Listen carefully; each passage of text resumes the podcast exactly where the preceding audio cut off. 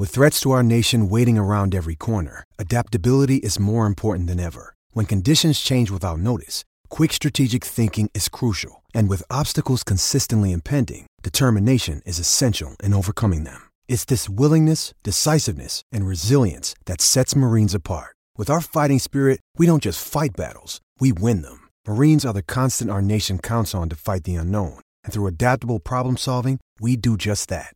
Learn more at marines.com. Your home for everything thoroughbred racing. Visit loveracing.nz, racing's biggest fan. Rightio, let's uh, get across to Louis Herman Watt, uh, where there was uh, racing, of course, on both sides of the Tasman over the weekend. Wet conditions prevailed here. Um, your highlights, Louis, on both sides? Well, one of my highlights was that parting jab from Nigel Yalden, Smithy. I think he said it's a great morning for sports washing and Brooks winning the PGA Championship and Man City winning the Premier League. I don't think he said sports watching. I think he said sports washing, which only just dawned on me about 10, 15 seconds after he said it. It was very, very clever.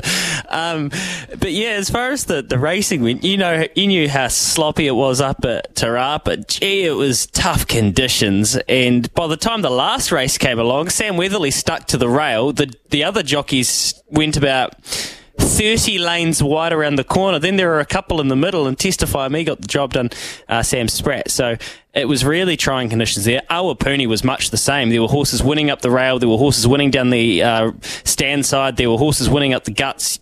I think what I realised over the weekend, Smithy, is jockeys, and although that maybe our senior riding ranks are thinner than they have been, our jockeys at any level are some of the most remarkable people going around and some of the most remarkable sports people going around because they're not only steering a 500 kg, 600 kg animal, they're doing it in conditions that I wouldn't go for a walk in, let alone a bike ride let alone riding a horse in.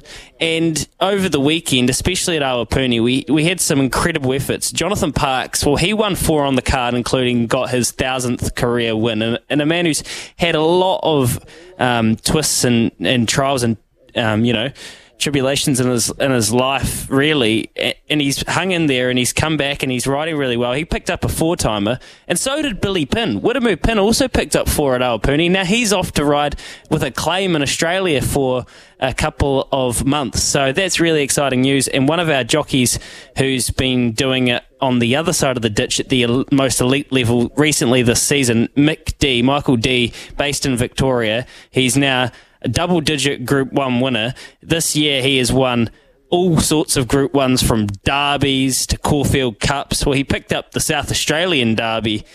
No, not the South Australian Derby, the Goodwood, uh, on mm. Saturday. And he's off to Hong Kong for a, a, very lucrative stint up there for six weeks. So our jockeys, both here and in Australia, are really really impressing me at the moment. And it took a weekend of really nasty weather, but some very smart riding to make me realise that we are lucky, even if our depth isn't maybe where it once was.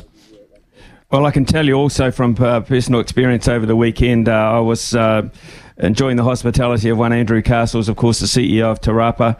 Uh, they had visibility problems there, um, and he was very worried about the continuation of the meeting. Uh, he got the cooperation of the jockeys. Um, and at the end of the day, uh, he personally went and uh, thanked them all um, one by one, um, as did the chairman, because they were just very worried about the uh, the prospect uh, throughout the day. But they hung in tough in there, and I can only endorse what you were saying. Uh, about um, how tough it was, um, particularly at Te Rapa, And looking out the window, you're right, uh, being inside and the snug was the place to be, Louis. absolutely no doubt about it. it's coming up to 10.52 here on SENZ. SCNZ.